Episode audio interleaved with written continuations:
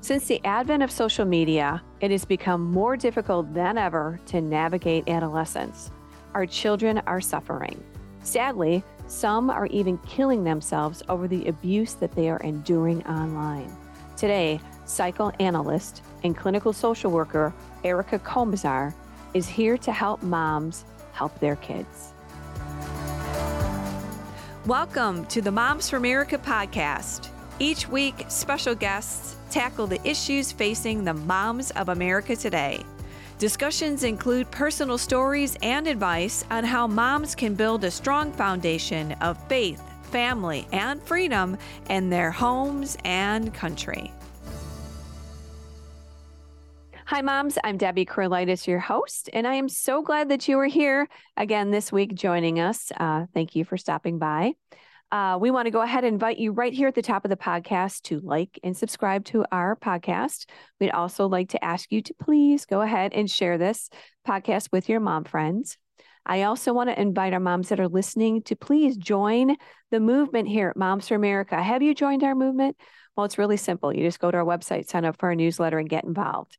It's moms like us all across the country uniting together for faith, family, freedom, and the Constitution. You can check us out at our amazing website that has all of our information at momsforamerica.us. Again, that is momsforamerica.us. Alrighty. Well, today, Erica Komisar is my guest. Erica is a parent guidance expert that has been in private practice in New York City for over 30 years. She has been bringing parenting workshops to schools and to corporations for years. And her most recent book is Chicken Little The Sky Isn't Falling Raising Resilient Adolescents in the New Age of Anxiety. Welcome, Erica, to the Moms for America podcast. Thank you for joining us. Thank you for having me today. All right, Erica, tell us a little bit. We'll always like to find out about everybody's tribe, what their household is like over there. Tell us about your family, real quick, would you? So I have three children. Uh, I have a 23 year old, uh, a 21 year old, and an 18 year old, two sons it's, and a daughter. You got the same, almost the same lineup as I do. so three so, kids, and where where are you guys at, and how busy are you with them, and what are they doing? So I live in New York City. Um, they were raised in New York City, but now they're all over the place. Um, one is in Providence, one is in um, upstate New York, and one is about to go to medical school out in Colorado. Wow. Well, congratulations. Yeah. Thank it's you. something when they're now they're adults now, and it's like, wow. In the next phase, I, I'm like I said, I'm in the same boat as you are. So, uh, congratulations, Mama. Thank you. Thank you. And to you too. All right, Erica, let's start out talking um, about. We're going to talk about a lot of things here about anxiety and social media and bullying and all that stuff. But I kind of want to start out with bullying because we hear about uh, this a lot. Um, it's a new world, it's a new day. Um, the differences of my 23, 24 year old versus even my 18 year old, you know, even just the span of our children, right? It's changed so dramatically. I don't even know how it would be to raise a child uh, with social media in this generation. Talk about tough. Um, can you let's just talk briefly about cyberbullying and is this happening with boys is this happening with girls um, is it the peers what is this culture of cyberbullying that's happening with our children all across the country it's shocking and it's horrible yeah well bullying always existed um, right. you know you'd say schoolyard bullying always existed but the difference is and i was interviewed by michael smerconish um, last year and he said it best. He said i think you know when i was a kid he said i had a bad haircut. And you know everyone that was close to me made fun of me and it was a small circle of people and they teased me and but then it went away.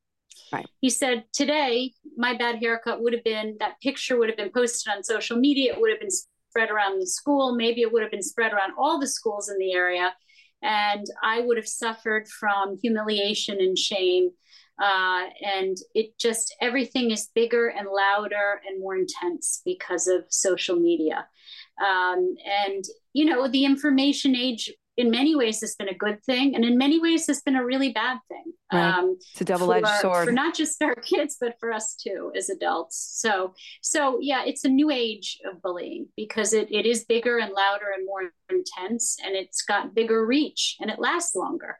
Uh, you know, again, a bad haircut only lasted as long as the bad haircut. Now that picture can last on social media and on the internet forever. Right.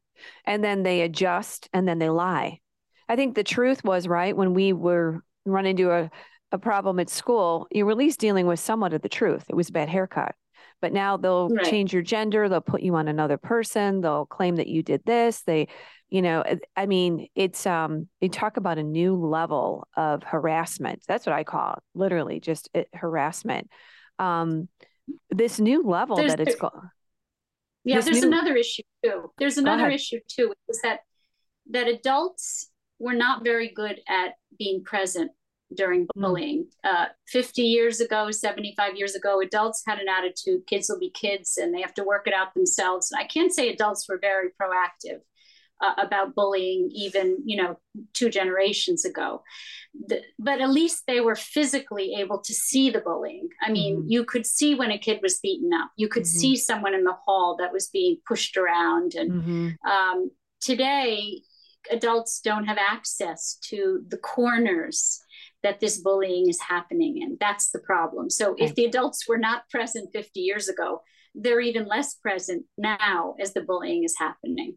That's true because a lot of this happens in secret shame. That's um, right. And do the kids actually talk to their parents about this, or do we find that they don't? Um, I I didn't have a lot of that, but my daughter had some you know, girls are the worst, the mean girls. Mean girls are even meaner now on social media. Um, and the boys kind of just get in and get out and forget it. You know, they have the altercation, but um, do you, do you, so is kid, this done in secret mostly? Yeah, the kid, the kids that talk to their parents do better than the kids yeah. that don't talk to their parents.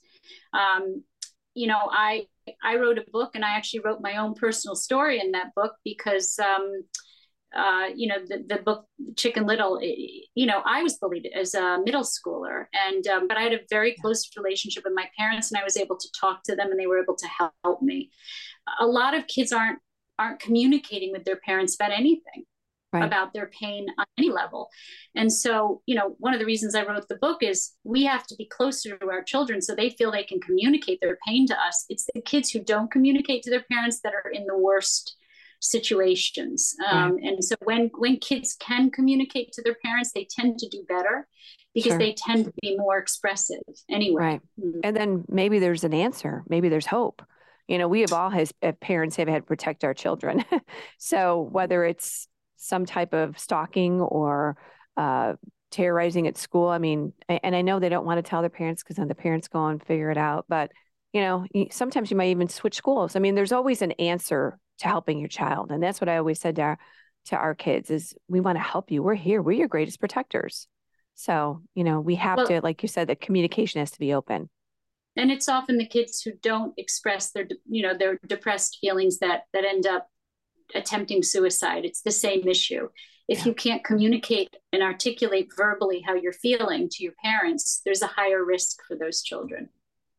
What about the um, acceleration of this bullying? It's really tormenting. I mean it's it's very vile and disgusting and it's horrific and it is causing kids to take their own lives unfortunately. I mean this is a sad situation. Why is it so bad? What in the world has happened? I know if we this is the million dollar question but why hmm. so bad so aggression has always been something in children and adolescents in particular, and particularly in middle school that that parents yeah. have needed to help their children to regulate. Meaning it's a period of development, particularly what we call middle adolescence, which is middle middle school. You know, uh, it's about 13 to about 18. Um, and and it's it sort of goes through uh, through middle school into high school, but really middle school is the worst because the hormones right. are fluctuating. Always has been, yeah. It always has been. Socially, it's a, a minefield, and the hormones are fluctuating. It's it's the period when they're most active with puberty, and it's just a really bad. It's it's. I don't think anybody would say middle school was a great time in my life. It basically right. sucked it's a time that just is really, really bad. It was tough, yeah. Yeah.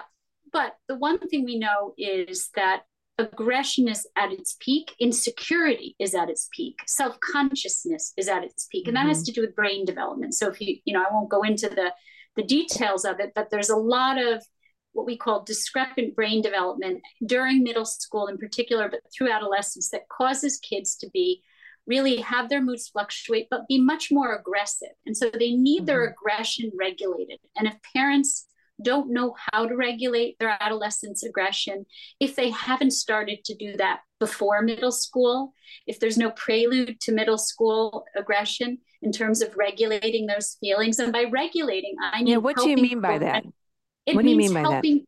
Helping children to modulate that feeling, helping children to put it into words, to express mm. it appropriately, what's appropriate, what's not appropriate, how we tell people we're angry at them, how, how we tell people we feel uh, afraid. You know, a lot of the aggression that we see in middle school has to do with fear. Mm. Um, it's fear of not fitting in.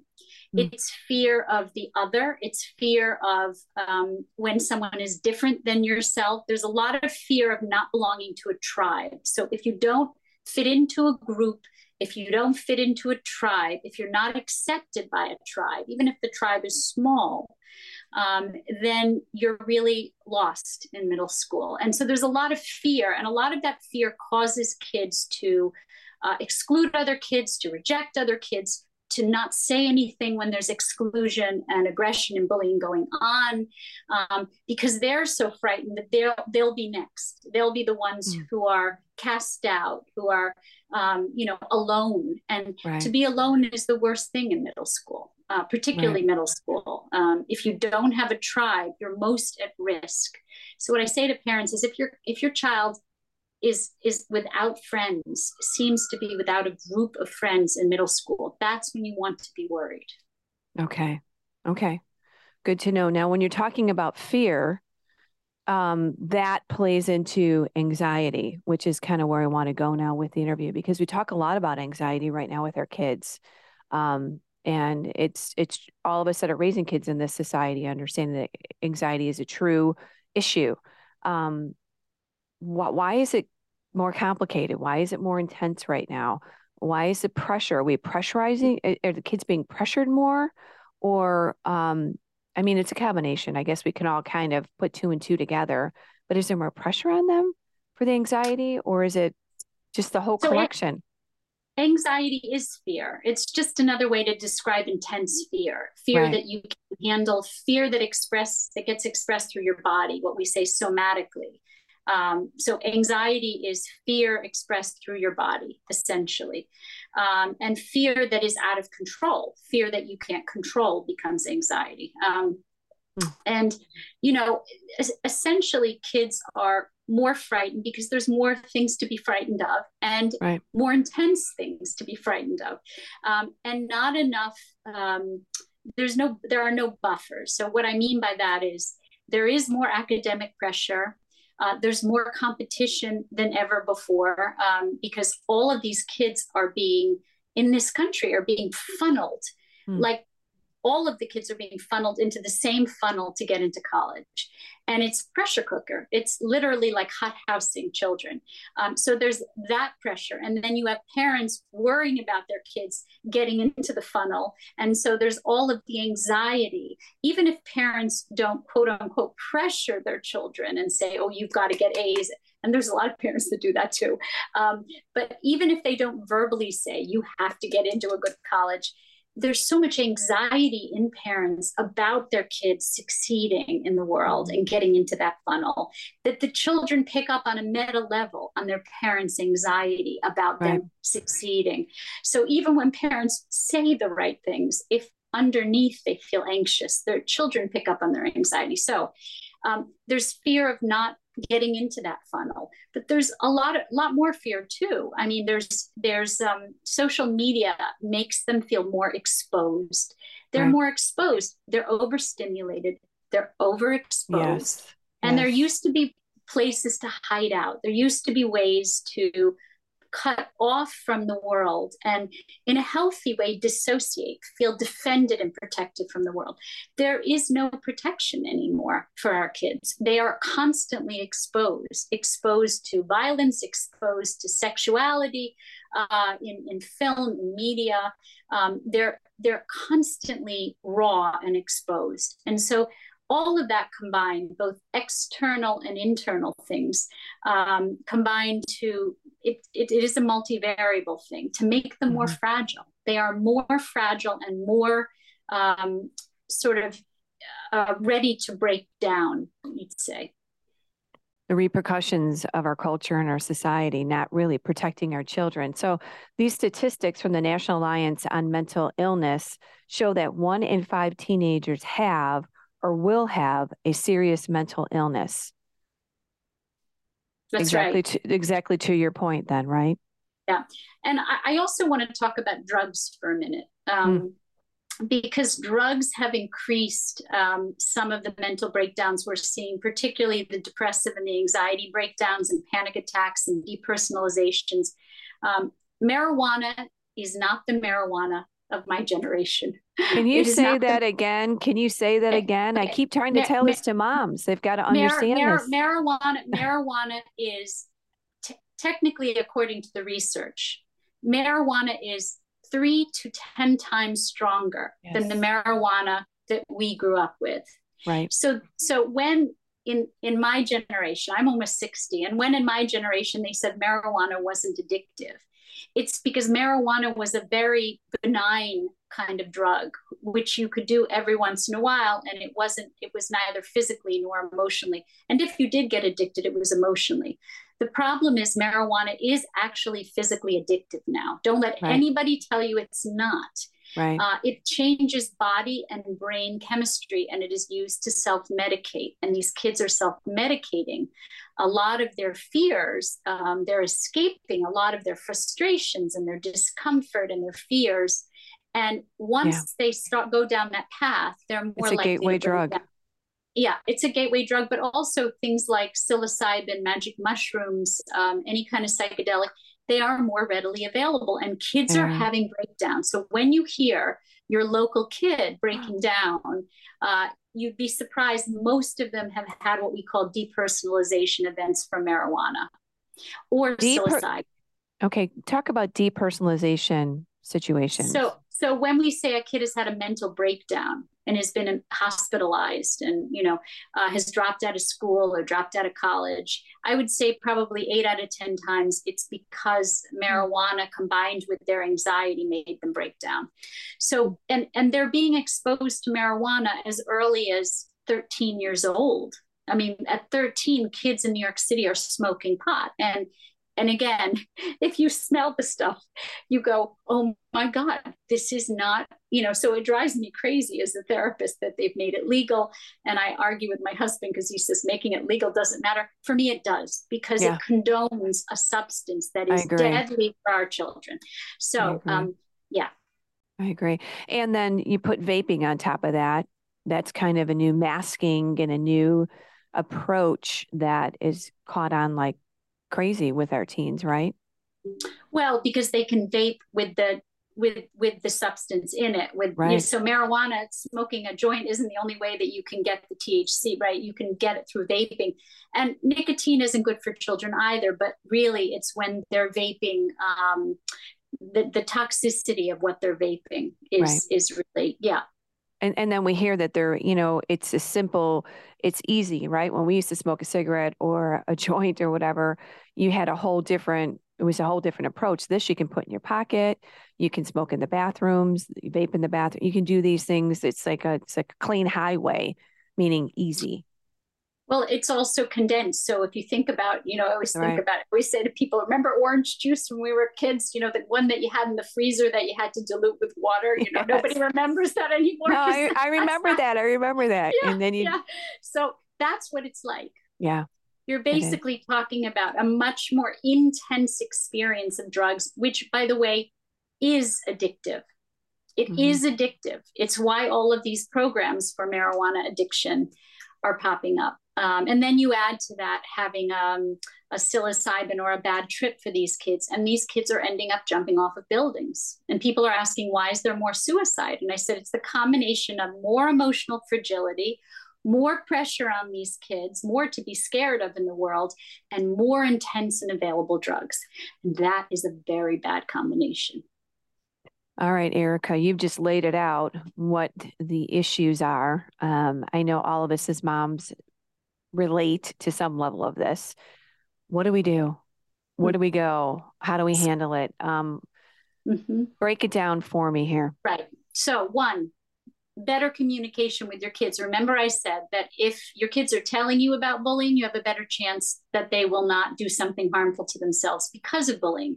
If they're if they're telling you that they're feeling depressed or anxious, you have a better chance of helping them. So right. better communication, more open communication.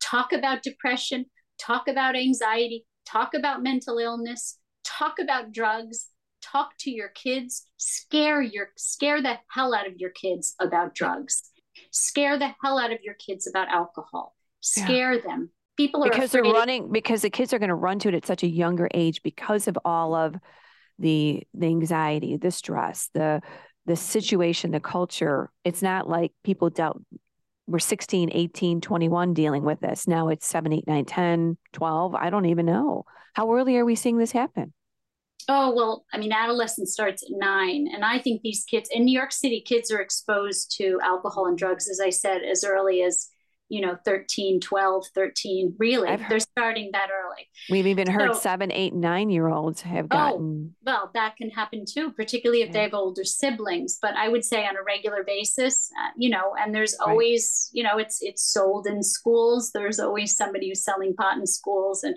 so I think um, uh, you know, scare them, scare mm. them about the intensity of the mm. drugs, talk to them about the depersonalization and the psychotic events you have where you actually lose yourself, where you actually right. can lose yourself and have a very hard time coming back.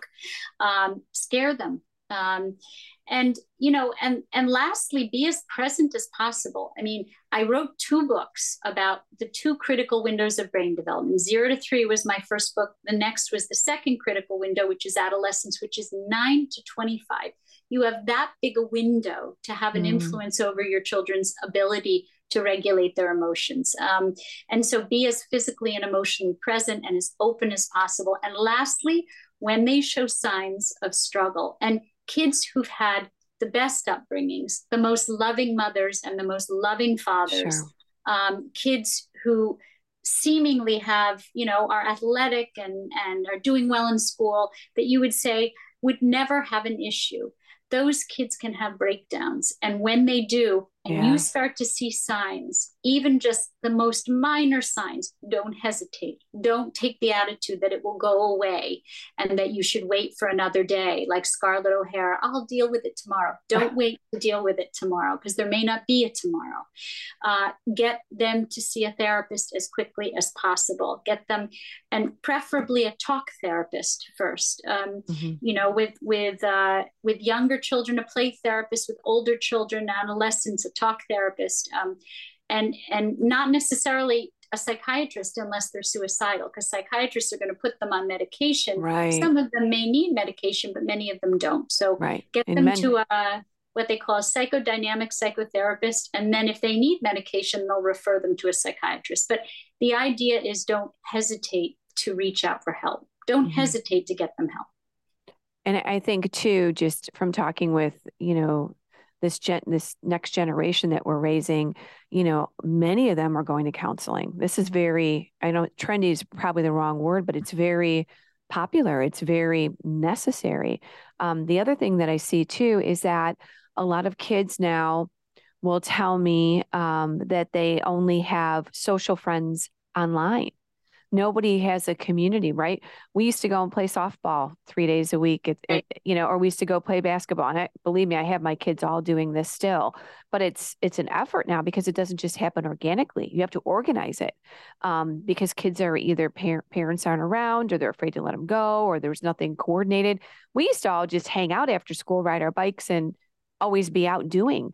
But a lot of them are just growing up virtual. They don't have real friendships.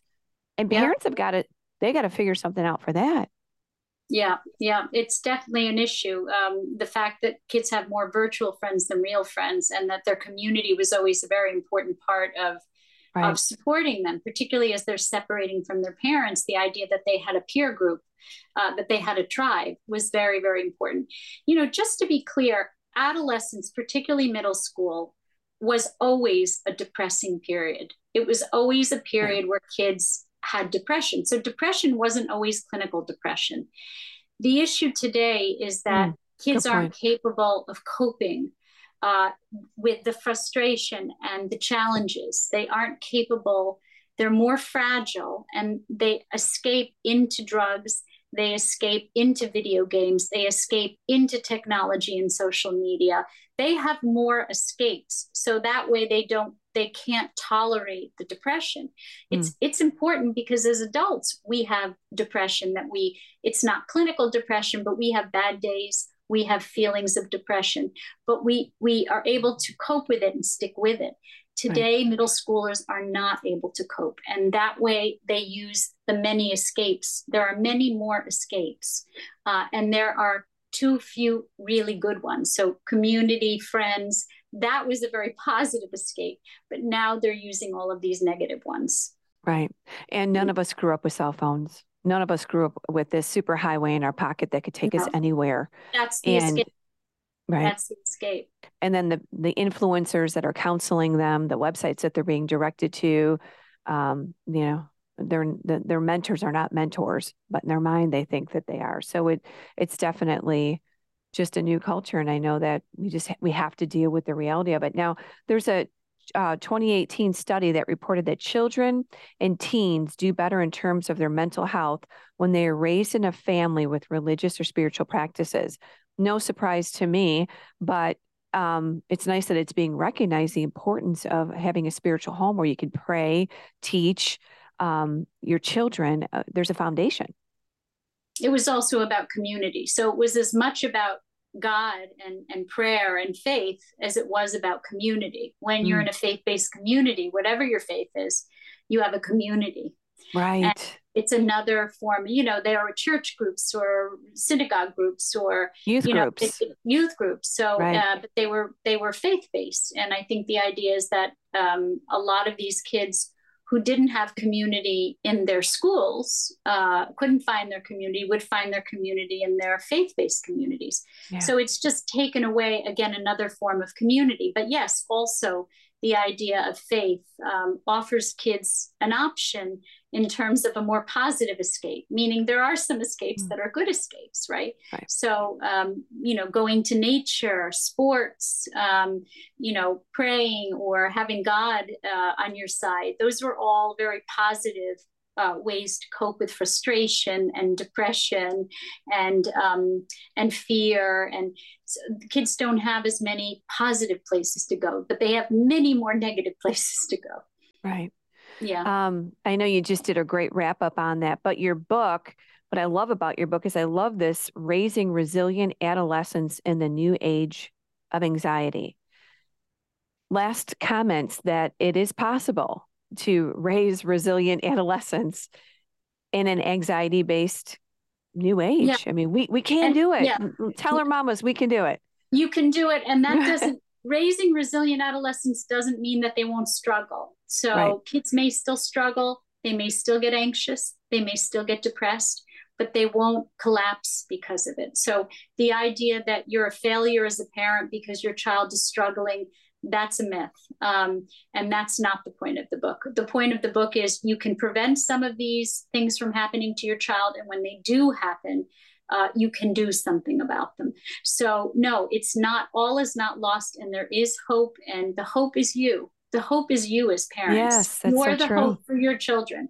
If you are, right. um, if you are not knowledgeable, if you're not present, uh, if you're not interested, if you don't care, then then your your children are lost. But you are the hope for your children. That's what we say. The moms are the heartbeat of their home. They're the heartbeat of this country. Um, go ahead, let us know the title of the book again and where we can find it, Erica. It's Chicken Little, The Sky Isn't Falling Raising Resilient Adolescents in the New Age of Anxiety. And you can get it on Amazon. You can go on my website, uh, www.komisar, K-O-M-I-S-A-R.com, or any of the online bookstores have it. Well, thank you, Erica. We appreciate you coming on and sharing your wisdom. Um, there's something to just taking some time out and saying, you know what, our kids are a priority what can we do to make their life better and how can the mamas help? So thank you. God bless what you're doing. Thank you. Thank you for having me. Well, before we leave today, I want to just have a couple quick announcements here. I want to remind you and invite you to stop by our website and visit us, visit us there at momsforamerica.us. Again, the website is momsforamerica.us. Uh, check out all our amazing resources, events, and programs there. Also, if you have an idea for the podcast, a topic, or you have any feedback, would you please email me? It goes right to me here at podcast at momsforamerica.net. I'd love to hear from you and any suggestions you may have. Also, have you had a chance to check out the cottage meetings? Well, I sure hope you can because this is our signature program. It's 12 lessons that will inspire and educate you about America's amazing heritage. So then you can then share those principles of liberty in your home and in your community. It is really excellent. This program, along with so many of the other programs and initiatives and information on our website, will help you impact your family in a very powerful way. We say from parental rights to public policy, Moms for America has it all, right? From the kitchen table to Congress, we've got it. So please stop by our website. We are here for you, moms. Lastly, we want to invite you to sign up for our newsletter that uh, will help you get educated on the issues and the initiatives that relate to you as a mom. And you can go ahead and do that right on our website. We say this every week, mamas. We believe that liberty begins at home. And we believe that you moms are truly the heartbeat of America. That is why this movement is so powerful, because it's moms just like you and I that are going to save our country for our children. Alrighty, moms, thanks so much. And uh, join me next week, and let's keep changing our world one home at a time. Thank you.